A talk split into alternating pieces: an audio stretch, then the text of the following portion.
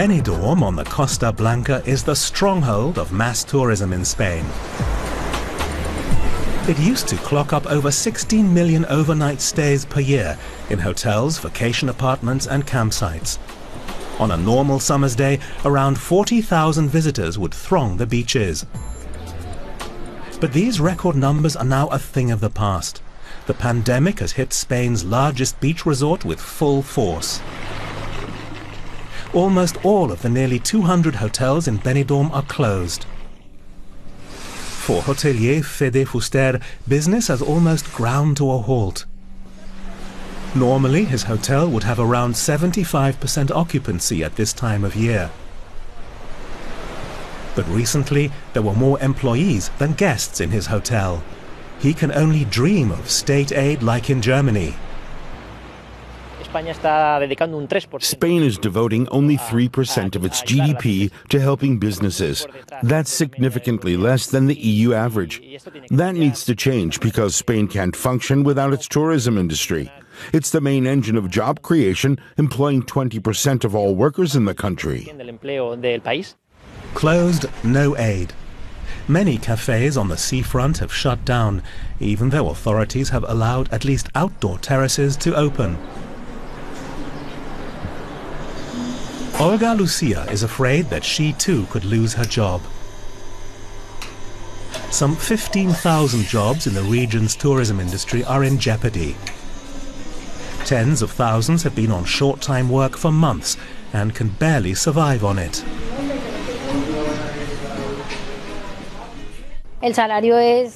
Wages in the industry are precarious all over Spain. Wait staff earn around 1,200 euros a month. Short time work is only 70% of income, so what's left over?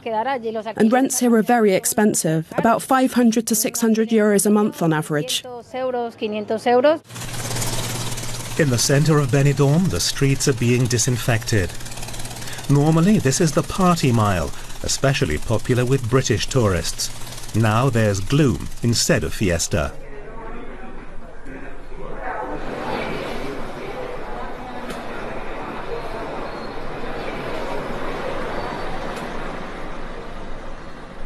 Most of the stores are closed, not because of the lockdown, but for lack of customers. Tomas Rivas sells ham. He spends most of the day alone in his shop.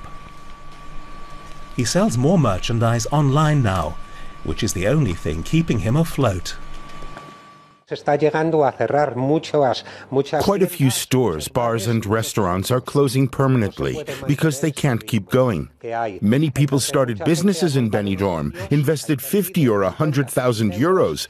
Now they're having to give it all up because the landlords aren't willing to reduce the commercial rents.